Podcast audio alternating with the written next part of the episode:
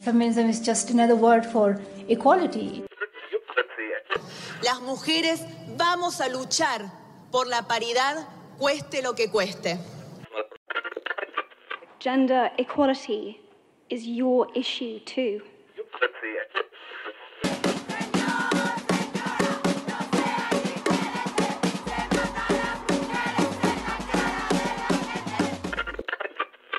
Calladita no me veo.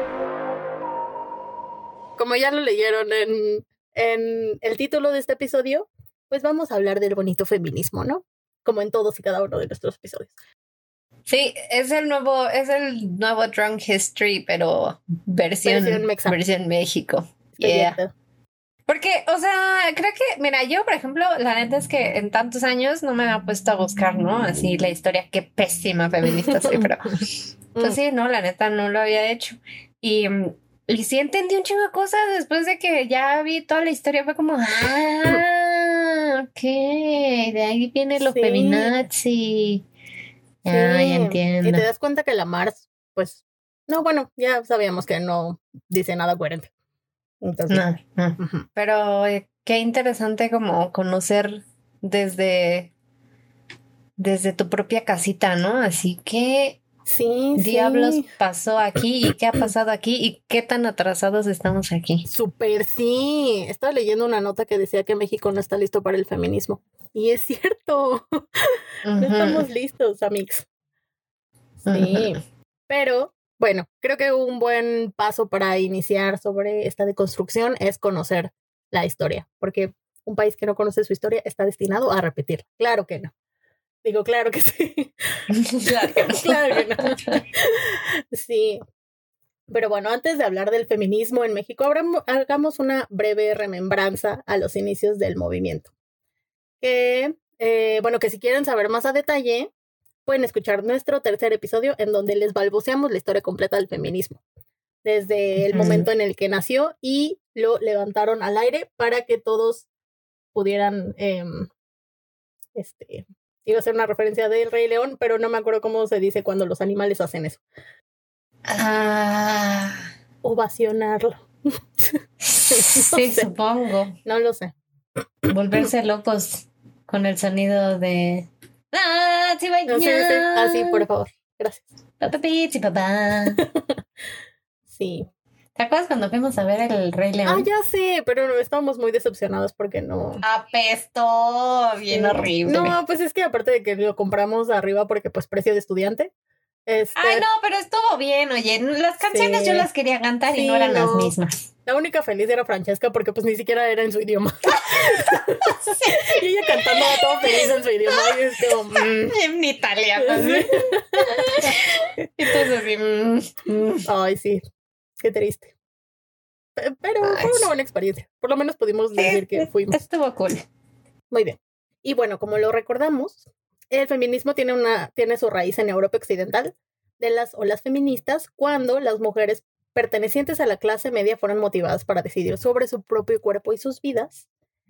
Y, em, y pues también eh, hablamos un poquito de, de em, que el movimiento inició, digamos que se podría decir que nació en Francia entre 1565 y 1622, la maravillosa era de la Ilustración ya que es cuando mm, se tienen los primeros registros de esta lucha por la igualdad. Sin embargo, se dieron varios movimientos en el resto de Europa y todo empieza por el humanismo, que básicamente ponía al hombre eh, como, como persona, como el centro de todo, y ahí fue cuando la mujer empezó como a cuestionarse y, y decidió empezar a reclamar ese, ese mismo espacio. Porque bueno, a pesar de, de ser humanas, pues no se nos veía como, como le iguales, ¿no? Sí, como que no, no, no nos tomaban en cuenta. Sí, como, eh, de hecho, hicieron un decreto, ¿no? Así como, sí, eh, los derechos de los hombres y no, no venía nada de los derechos de las mujeres. Sí, de los hombres. Sí, exacto. Entonces, pues de aquí empezamos a reclamar ese derecho al, al individualismo.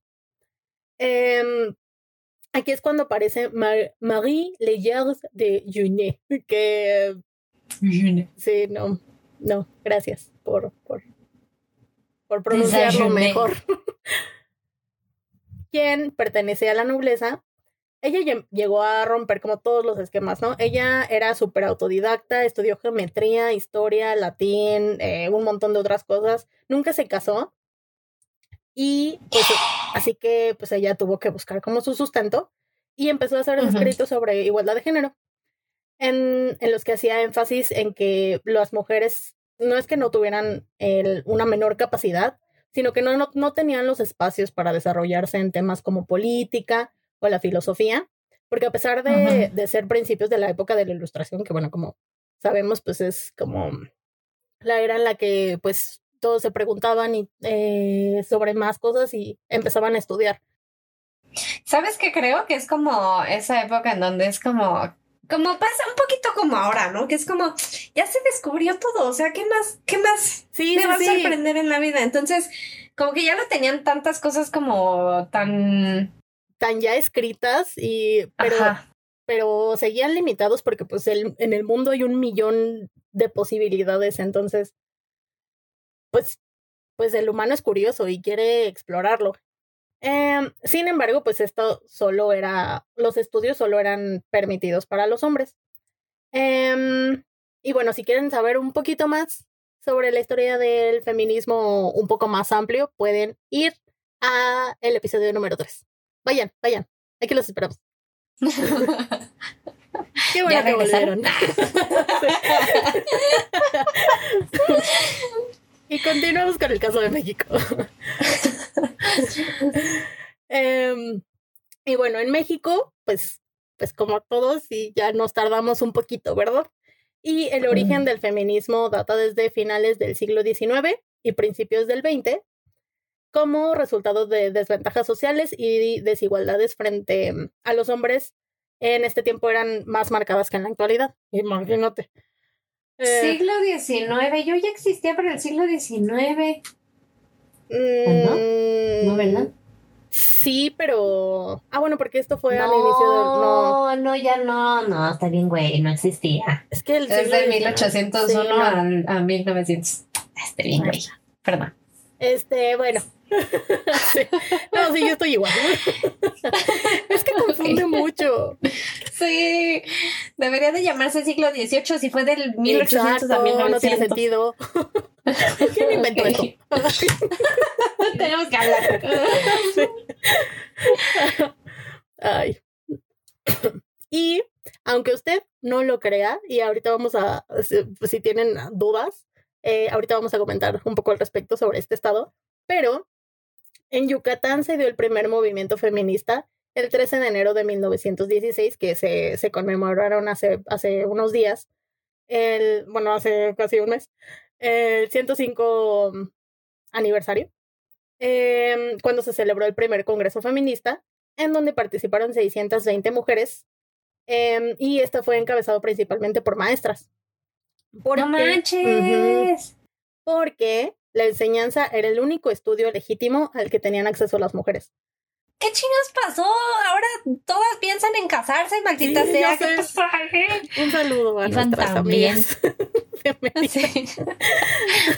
y bueno, justo porque era el único estudio legítimo al que tenían acceso, era pues el único trabajo remunerado que permitía la sociedad. Y eh, también asistieron mujeres de clase media que buscaban crear consenso en torno a las reformas educativas y sociales. Y aquí fue la primera vez en donde se puso sobre la mesa el voto femenino.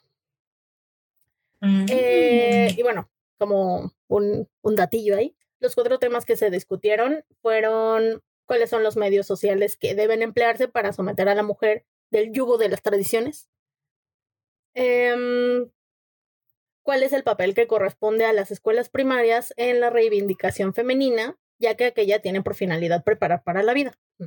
muy interesante. Em, ¿Cuáles son las artes y ocupaciones que deben fomentar y sostener al Estado y cuya tendencia sea preparar a la mujer para la vida intensa del progreso? Y, por cuarta, ¿cuáles son las funciones públicas que puede y debe desempeñar la mujer a fin de que no solamente sea elemento dirigido, sino también dirigente de la sociedad. Mm, se iban con todo, ¿eh? Sí, es correcto. Em, y bueno, esto referente a lo del voto, no fue hasta sino el 17 de octubre de 1953 que el presidente Ruiz Cortines promulgó las reformas constitucionales para que las mexicanas tuvieran derecho al voto. Nada más 37 años después, ¿no? ¿Alguien tuvo que morir para que pasara esto? Ya va. Como es costumbre. No, en realidad fue muy, eh, mm, no diré pacífico, pero no fue tan Caótico. Sí, caótico. ok.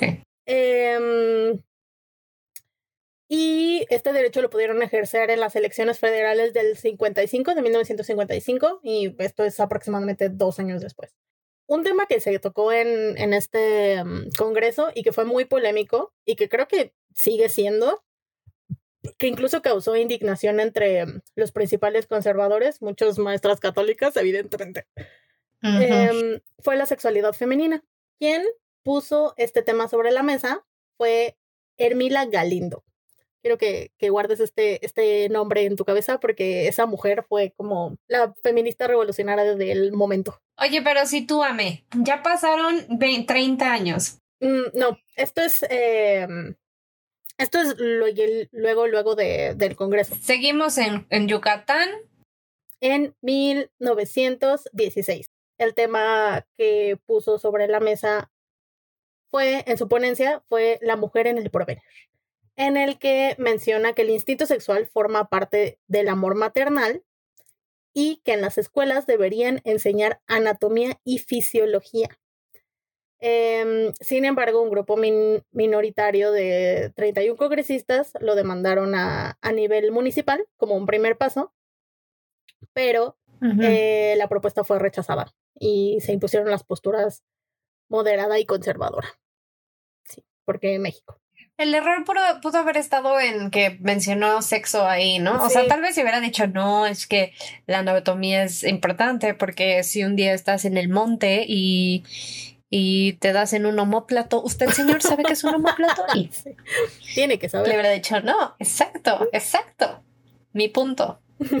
Aunque no te pase nada, ¿sabes? Simplemente. sí, bueno. Exacto. Pero ¿cómo lo convences, ya? Sí, sí. Em, no, no, no, y espérate, porque nuestra heroína sin capa no quitó el dedo del renglón y en el segundo congreso, Hermela Galindo preparó una ponencia en defensa de lo que había planteado en el primer congreso y presentó una posición igualitarista. Entonces, decía, un alto ideal de libertad y progreso que poniendo a la mujer al nivel del hombre se le otorgue los mismos derechos y las mismas prerrogativas que se concede al sexo fuerte. Estoy entrecomillando la última expresión. Claro, claro. Sin embargo, la ponencia de Hermila hizo que la prensa la calificara de inmoral. Y porque pues seguimos sin estar listos, amigos. Mm, Hermila Galindo, de Topete, eh, nació en Durango y fue una maestra revolucionaria, feminista, política mexicana, oradora, periodista y les voy a platicar sobre la revista La Mujer Moderna, que, de la que ella es fundadora. Ok. Pero bueno, lo bueno fue que en estos primeros congresos feministas del principio del siglo XX, las mujeres pudieron establecer un diálogo más directo con el gobierno y así debatir sus ideas y propuestas, aunque varias de sus peticiones pues no prosperaron por ser demasiado innovadoras em, y eh, ser mujeres de vanguardia que estaban luchando por la coeducación, la educación sexual y el sufragio femenino. Qué chistoso, ¿no? De verdad, ¿quién diría que, que todo esto nació en Yucatán? So, ya sé, me sorprende mucho. Sí, sí, a mí también me sorprendió mucho. ¿Qué pasó, Yucatán? Los cambios que se lograron a partir de este Congreso fue el concepto de igualdad jurídica de las mujeres a los hombres y de la emancipación de las mujeres a los 21 años de edad. Imagínate, o sea, básicamente dependían de un hombre hasta los 21. Oh.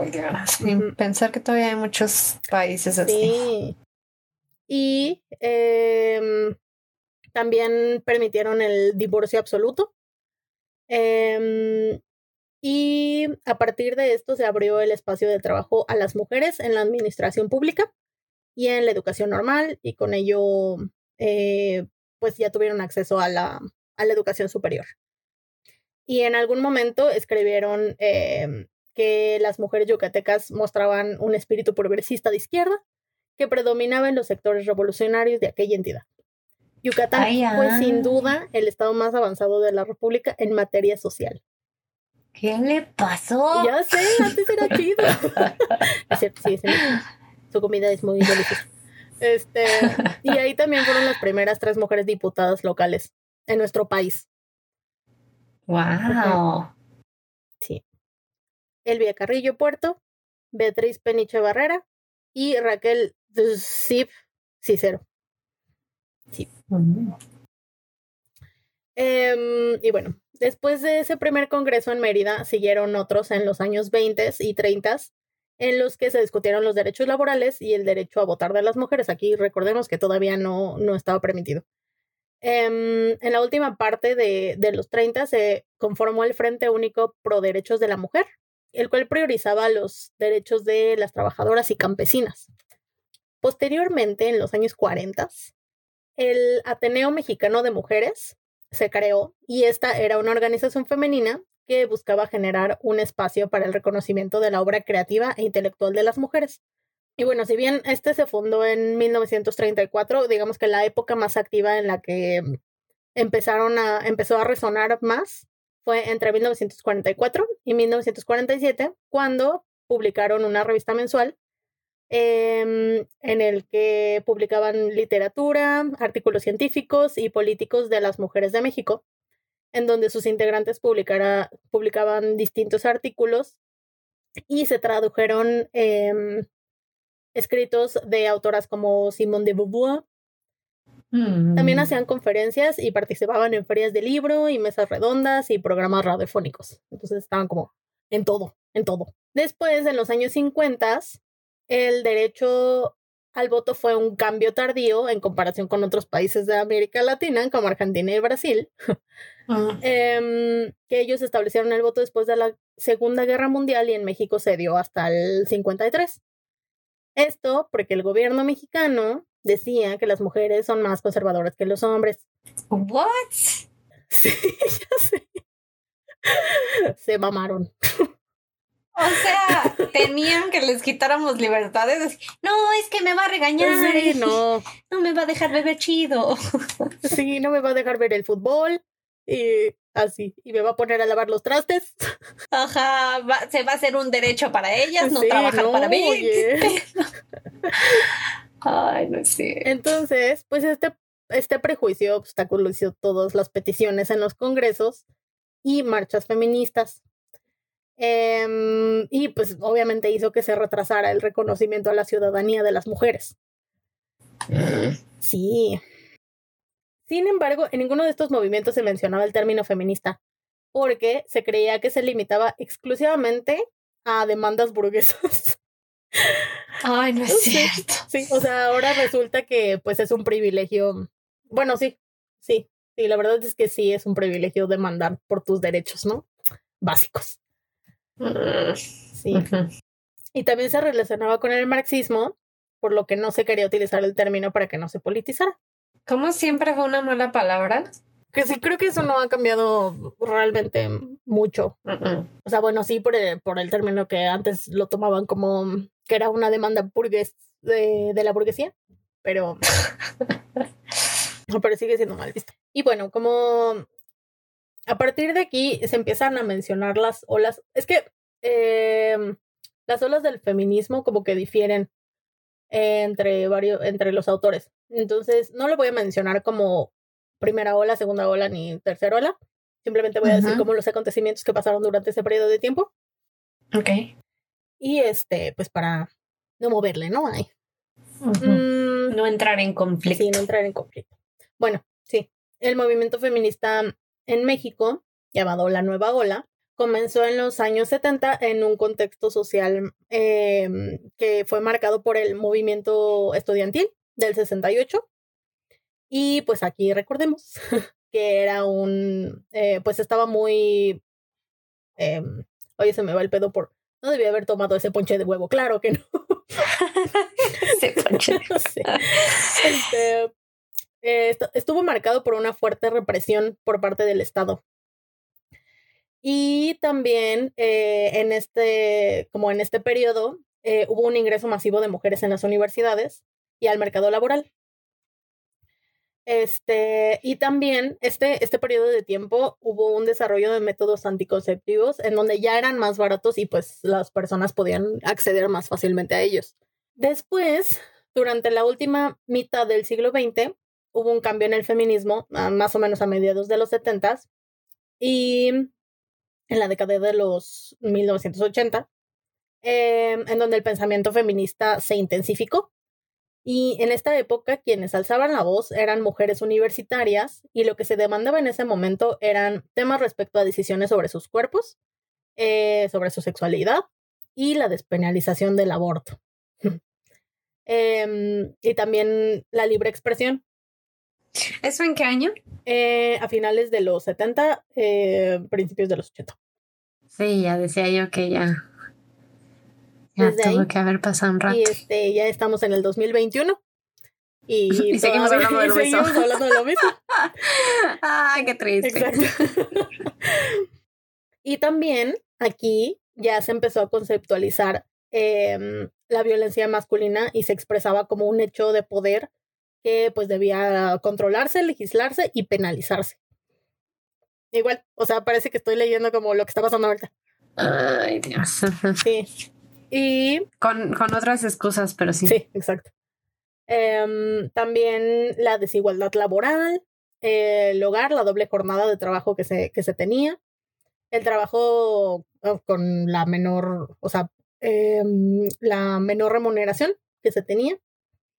Mm, y también se reclamaba acerca de los medios de comunicación masiva, en donde pues ponían a la mujer como objeto. Sí, Sí, no, no ha cambiado mucho. Em, y en este periodo del 70 se, eh, se formaron muchos eh, grupos, pequeños grupos feministas, como Mujeres en Acción Solidaria, que fue en el 71, Movimiento Nacional de Mujeres en el 72, Movimiento de Liberación de la Mujer en el 74, Colectivo La Revuelta en el 75, Colectivo de Mujeres y Lucha Feminista en el 78. Y estos se caracterizaban por tener una concepción radical de la autonomía, rechazar los liderazgos y se negaron a dialogar con el Estado y los partidos políticos. En los setentas también hubo dos intentos de unidad del movimiento feminista, pero ninguno funcionó porque pues habían como todavía muchas diferencias entre, entre los integrantes, las integrantes. Em, sin embargo, se logró establecer como líneas de acción que aún tienen vigencia.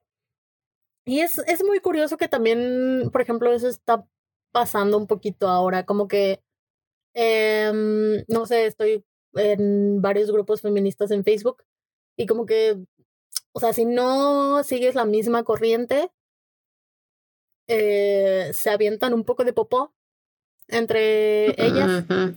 Entonces, ay, no sé, o sea, entiendo que obviamente hay diferentes eh, tipos de feminismo, pero creo que todos tienen como la, independientemente de cómo se llegue al, al punto, creo que todos tienen justo la misma meta, ¿no? Entonces, por eso no, no critico como a, a las radicales, eh, porque creo que como que todas estamos en, este, en esta lucha y creo que todos los tipos, todos los feminismos están aportando desde su, desde su pensamiento y desde su trinchera. Sí, pues es como, es como todo, ¿no? Es como hay muchas eh, personalidades diferentes y lo mismo pasa aquí. Muchas de repente sufrimos como el, es que todas son así, es como, mm, ok. O sea, y se entiende, ¿no? Pero, pero pues mm, mientras tú sigas eh, siendo una persona ignorante que no lee y no sabe qué con todas las corrientes, pues vas a seguir pensando eso, ¿no? Pues Básicamente. ¿Qué importa? ¿Qué importa explicarte a ti, José Luis? Ramón. Ramón. Sin embargo, en 1976 se creó la coalición de mujeres, en donde ya se logra la, la interacción de varios grupos. Se definieron las principales demandas feministas que eran la despenalización del aborto, la educación sexual, la lucha contra la violencia, contra la violación, perdón, la protección de mujeres golpeadas y el derecho a la libre opción sexual. Em, después, en el 79, hubo un segundo intento de, de unidad con la conformación del Frente Nacional por la Liberación y los Derechos de la Mujer. Se acordó un plan de acción con, con cuatro ejes, que eran maternidad voluntaria, guarderías, eh, campaña contra la violencia sexual en todas sus formas y los problemas de las trabajadoras discriminadas de la Ley Federal de Trabajo. En ese mismo año eh, surgió el Grupo Autónomo de Mujeres Universitarias em, y estuvo conformado por universitarios de la Facultad de, de, Psicología, Ciencias Políticas, Economía y Ciencias. Me encanta, me encanta la participación activa de, de los estudiosos, de las estudiosas. Sí, sí, pues es que cuando uno estudia, amiga, sabe, sabe qué quiere. ¿Ya viste la, Mars? ¿Ya viste la ¿Ya Viste la sí, no, madre. Ándale, mira, en vez de decir Ramón, vamos a hablar de decir la Mars. Sí, mejor. Este fue el primer impulso feminista dentro de la UNAM y además se sentó un antecedente para la creación de un espacio académico feminista en la, justo en, en la misma UNAM. Y luego, ya en la década de los 80, comenzaron los encuentros feministas tanto nacionales como latinoamericanos y del Caribe. Y varias feministas participaron en, conferencias internacionales organizadas por la ONU. Y eh, muchas militantes se incorporaron al sector público, eh, tanto en las universidades como docentes y en organizaciones no gubernamentales. Eh, también hubo mucha participación de mujeres campesinas, trabajadoras, sindicalistas, de sectores un poco más populares. A este, y a este movimiento se le llamó Movimiento Amplio de Mujeres. Me encantan sus nombres. sí. sí. Después vino el terremoto del 85 y eh, la coyuntura electoral del 88. Estos fueron como eventos importantes porque a raíz de esto, más mujeres feministas se acercaron al movimiento popular debido a la crisis económica que se vivía, laboral, que se vivía en el país. Y además se crea el Comité Feminista de Solidaridad para apoyar a, a las costureras. Y por eso ahorita está todo lo del fast fashion que no es bueno consumirlo porque, bueno, además de que... Ah, ok. Sí.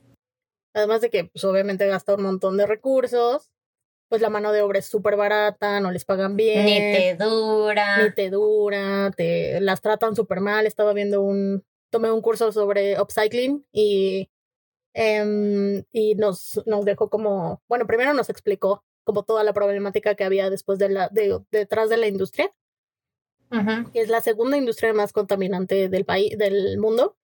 Y este y nos dejó ver así como em, nos dio, nos recomendó tres documentales.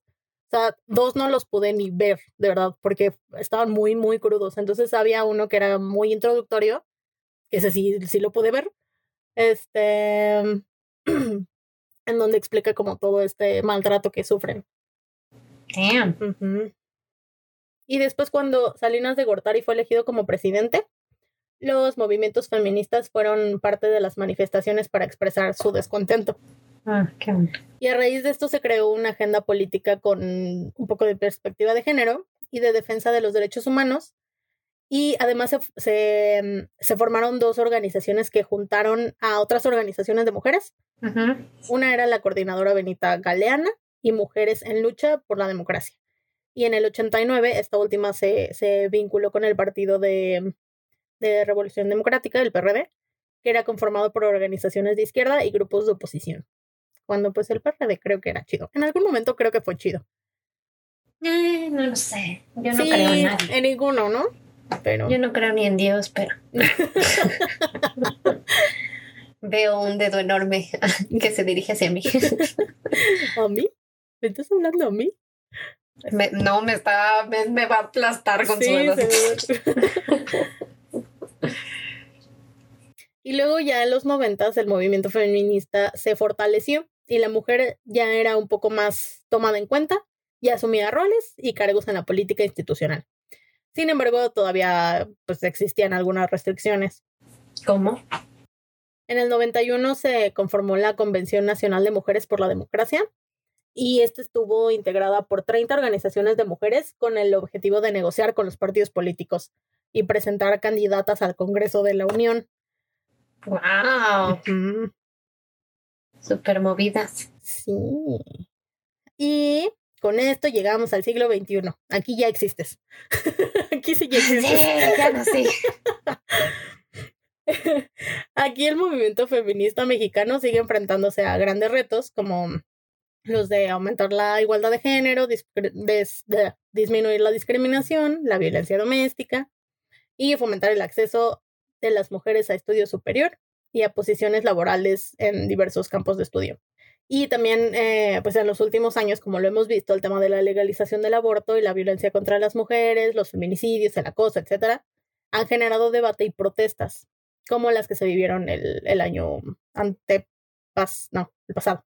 No sé si es porque me tocó, ¿verdad? Pero yo sí siento que, que sí fue completamente histórico. O sea, nunca antes visto en México que se levantaran tantas morras. Y aparte apoyadas como por instituciones, ¿sabes? O sea, muchos, o sea, yo no estuve aquí, pero veía que muchos, eh, muchas empresas estuvieron, eh, pues, apoyando a las mujeres, como, ¿saben qué? No vengan, o sea, no se preocupen, Ah, sí. no, no va a haber repercusiones, ustedes no vengan, es, estamos eh, siendo parte de, de esto.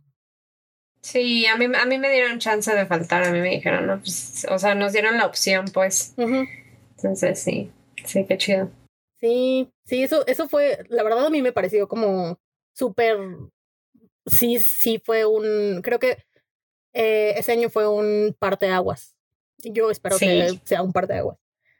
Ay, bueno, sí, en el 2019 y en el 2020 eh, fueron años muy importantes para las protestas sociales. Eh, abundaron en México y en Latinoamérica. Y sin embargo, fue el movimiento feminista el que marcó la región. Las mujeres pusieron sobre la agenda pública la violencia de la que son víctimas, muchas, para exigir a la sociedad y a las autoridades acciones claras y efectivas para combatir el problema. Y bueno, a pesar de que en realidad, pues, lo que decíamos, ¿no? Que, la, que el feminismo tiene como una mala imagen, pues sigue adquiriendo mucha fuerza, y no solo en México, sino pues en todo el continente e incluso en el mundo. Aunque hubo avances significativos en América Latina y el Caribe en materia de igualdad de género, política, educación y empleo, entre otros temas, em, con el ritmo de estos cambios llevaría decenios poder alcanzar la paridad esperada, por lo que aún falta mucho camino por recorrer de acuerdo con el informe anual de Amnistía Internacional del 2019. Y algunos de estos logros del movimiento es que pues ha organizado a más mujeres, ha hecho visible la violencia de género y también ha develado que los gobiernos de países como Chile, Bolivia y México no se han hecho cargo de atender este problema realmente. Y, y bueno, por ejemplo, el, el, año pasado que fue la, la despenalización del aborto en Argentina, todos nos pusimos muy felices. No manches, que también siento Celebramos. que fue, o sea, ¿qué onda? Apenas. Y lo que costó. Sí, sí, sí, exacto. Y bueno, México también está de la shit porque, pues, obviamente ahorita, eh, ¿quiénes son? Creo que México, Oaxaca. Ciudad de México. Solo Ciudad de México y Oaxaca. O sea. Sí, entonces todavía no podemos cantar, Víctor. Y justo eh, estaba leyendo un artículo sobre la centralización del feminismo, porque, por ejemplo, em, pues con todo lo de las marchas y así, tú te preguntarás si estos movimientos se llevaron a cabo de manera pacífica. Claro que no. Claro que no. este, no, o sea, para tener estos derechos con los que, con los, los que tenemos hoy en día, las rebeldes y sufragistas, como se le llamaban antes, mm, antes de ser feministas, eh, rayaron antes de que les dijeran feminazis. Exacto. Porque así como dicen sufragistas como si nada, también era como pecado ser sufragista, ¿sabes? Sí. Cabrón. sí, sí, es como, sí era como sinónimo de, de feminista. Bueno, o sea, no, se de podría- feminazi. Feminazi. Sí. Pero es que en realidad sufragista, pues no es como un. O sea, es una palabra. O sea, sí es un término. Y feminazi no Sí. existe. Bueno, sí, sí, sí, pero, o sea, mi, mi punto es como que eran igual de mal vistas, ¿sabes? Sí, sí, claro. Bueno, ellas también rayaron paredes, eh, calles, se enfrentaron a policías, ponían bombas en buzones. e ¡Qué incluso chido! orinaban en sedes diplomáticas y edificios del gobierno. Ujú. ¿Las Entonces, mexas? Sí. Este, Guau. sí. Entonces, pues, o sea, no. Mira, cuando, cuando una quiere algo y exige, pues, sus derechos básicos, em, pues, y no, no le prestan atención, obviamente va a buscar mil maneras de llamar la atención, ¿sabes? Entonces, mira, yo creo que eh, mientras no, o sea, definitivamente tu libertad termina hasta que la del otro empieza. Entonces, creo que ahí está como el, el punto de quiebre, en donde ya cuando atentas contra otra persona ya no está chido. O sea, pon tu, quema un edificio, está bien. ¿Ok? Ok, está bien. Pero sí ya atentar contra otro ser vivo ya no está chido. No sé. Pues mira, yo la verdad es que, digo, ya algún día tendremos que hablar de esto un poquito más, em, pues más puntual, ¿no? Sobre esto de las marchas, en qué momento sí, en qué momento no, pero en general creo que no podemos, digo, algo que, que siempre he tenido es como no puedes juzgar a alguien porque no, no conoces su historia, ¿sabes? No sabes por todo lo que ha pasado. Yo de repente veo marchas en donde hay mamás. Sí, Hay mamás que están, sí, desesperadas, porque neta, tú no sabes todo lo que esa mamá tuvo que sufrir, todo lo que tuvo que pasar. Yo no sé. la, la, psique humana se rompe, llega un punto en donde ya no aguanta, donde neta eh, estás tan desesperado de todo lo que te ha pasado que, que, que, pues, o sea, hasta ahí es donde se ve realmente lo que, de lo que eres capaz, ¿sabes? Porque no puedes decir, no, yo jamás haría eso, ¿no? Pero nunca te ha pasado nada como para que te lleve al límite de querer hacer algo así, ¿sabes? Entonces, no sabes, o sea, tú puedes decir eso, pero realmente no sabes. Y el, el, hecho de que, de que hay formas y demás, eh, solo quiero recordar que que los hombres en el partido de, de la América hacen lo mismo. cuando se murió el este el, argentino. El argentino. ah, Maradona. ¿Cómo se llama? Maradona, ajá. También cómo se, o sea, ahí sí está permitido. No, no, o sea, no entiendo. Ay, bueno, los logros que se tuvieron con el movimiento en México, solo para, para cerrar esta, esta cápsula informativa, es em, el derecho al voto, que fue en el 53, el derecho a la educación, en el 80, en, 1900, en 1880, la Escuela de Artes y Oficios Propios del Sexo Femenino, dibujo, encuadernación, confección de vestidos, etc. Y, eh, por ejemplo, la primera mujer de la que se tiene el registro como alumna de preparatoria es en el año 1907 y en 1910 ya se les dejaba a las mujeres eh, ingresar a la educación superior. Y respecto a la participación política, el Código Federal de Instituciones y Procedimientos Electorales pasó de recomendar en 1993 a los partidos políticos promover una mayor participación de las mujeres en la vida política del país a establecer ya en 2008 una cuota mínima obligatoria del 40% de candidaturas propietarias de un mismo sexo. Órale. Eh, Paridad. Este, y bueno, también otro, otro mm, logro que se tuvo fue el reconocimiento de la violencia de las mujeres y el trabajo remunerado. Em, no, pues gracias. No, pues sí. Este, sí, sí, a nadie le gusta trabajar gratis. Ni por amor al arte. No. Ah, entonces después te iba a platicar Sí, el 26 de abril del 2017, del 2007, fue la despenalización del aborto en el DF. Todavía se llamaba DF. Ay, bebé. Ah, yo extraño eso. Sí. y pues en, pues en Oaxaca ya ves que fue el año pasado. Y encontré un artículo que dice, el, en México el feminismo debe descentralizarse. Y, por ejemplo, eh, dice que el 28 de septiembre, Claudia Sheinbaum preguntó que por qué las las feministas se manifestaban de manera violenta por demandas que ya son un derecho en la capital, como la despenalización del aborto. Em, y pues básicamente sí, el feminismo está muy centralizado. O sea, aquí tenemos muchas libertades, pero, pero fuera de la República no. O sea, su, su argumento es como, pero si yo ya se los di, vayan a decirle a ellos, ¿yo qué? Es básicamente eso. Sí, están en mi, en mi territorio. Si yo ya te di permiso, dile a tu papá, sí, Así, a tu papá, el viejito necio. Este, Ajá. A, a tu papá el de Puebla que le vale que, que nadie se muere allá. Sí, entonces, eh, no sé, se se- o sea, nunca, sí lo había pensado, pero no había como pensado como en, o sea, nunca lo había visto quejarse, nunca había leído que se quejara, solo el meme. Este, sí, yo lo que. pero que, o sea, de verdad qué falta de, de empatía, ¿sabes? Porque, porque pues sí, en, en la Ciudad de México ya es legal, pero sí sabe que faltan como todavía otros 30 Ujú. estados en donde es una necesidad en muchos de ellos. De verdad que tengo muchas ganas de pasarles episodios de leyendas legendarias a la gente que está a favor del, digo, está en contra del aborto.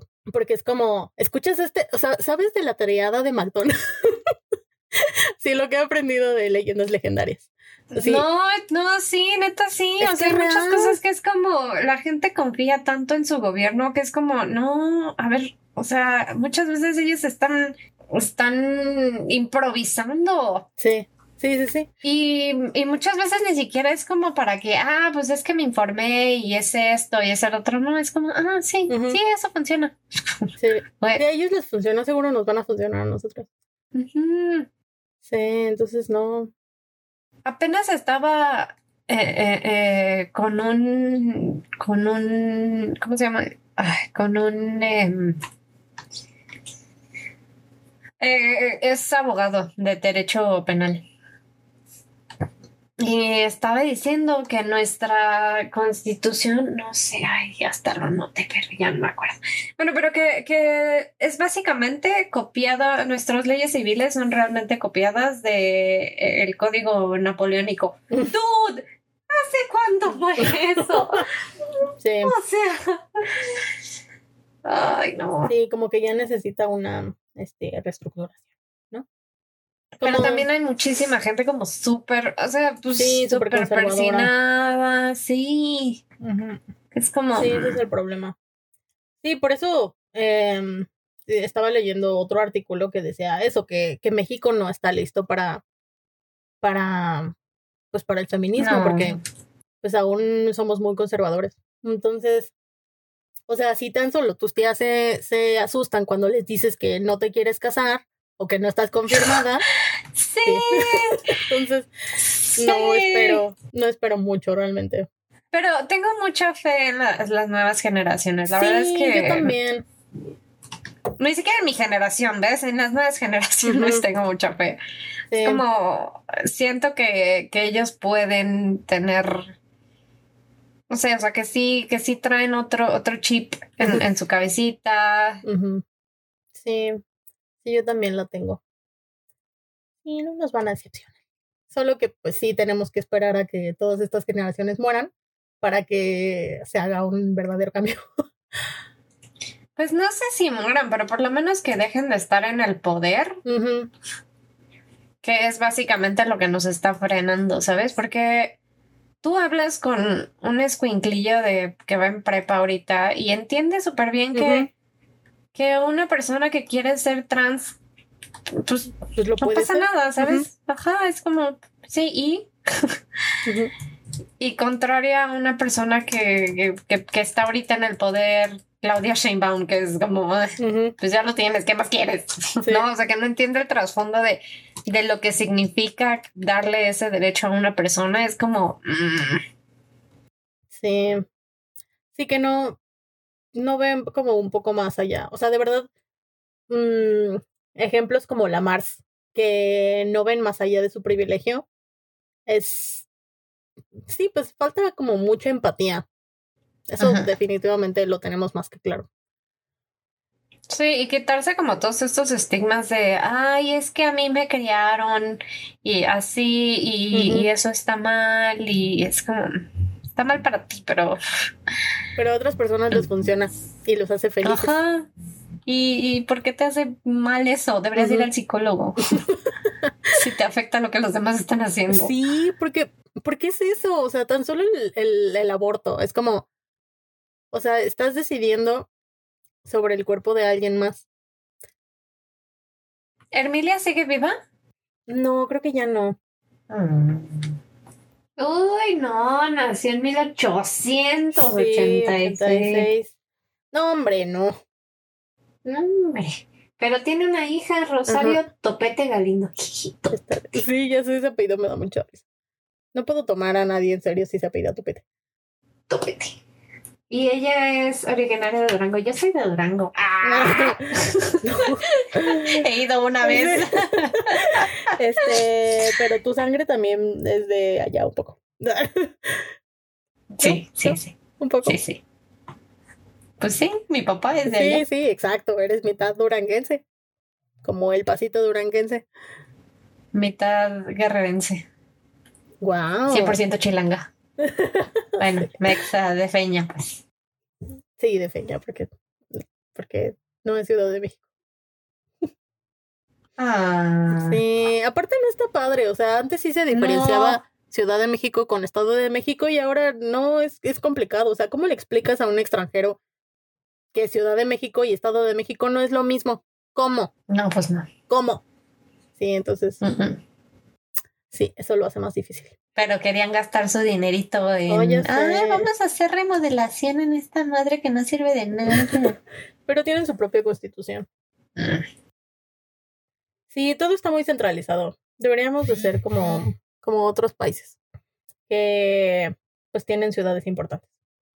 No solo una. Exacto, que no solo Ciudad de México, por eso somos un chingo aquí. Sí, o sea, sí existe Guadalajara y Monterrey, pero, pero, pss, eh, Pero, pero son re, re misóginos, re racistas, re homofóbicos.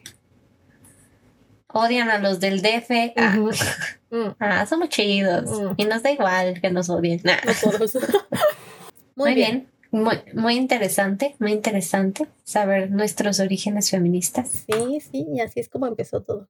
Y como lo estamos viviendo ahora. No, pues nada, em, síganos en nuestras redes sociales. Tenemos, eh, tenemos un Facebook y tenemos un Instagram. Eh, nos pueden encontrar en todas las plataformas como Spotify, eh, Apple Podcast, eh, ah, iVoox no, iVoox no, no, iVoox no. iBox, no.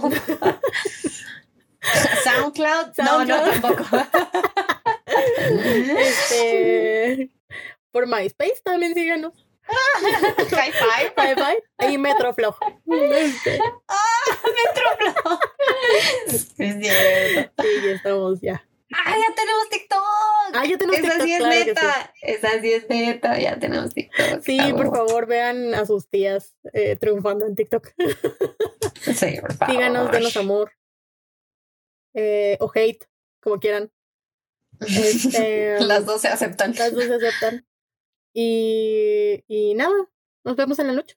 Besitos. Bye. Bye. Ah, listo.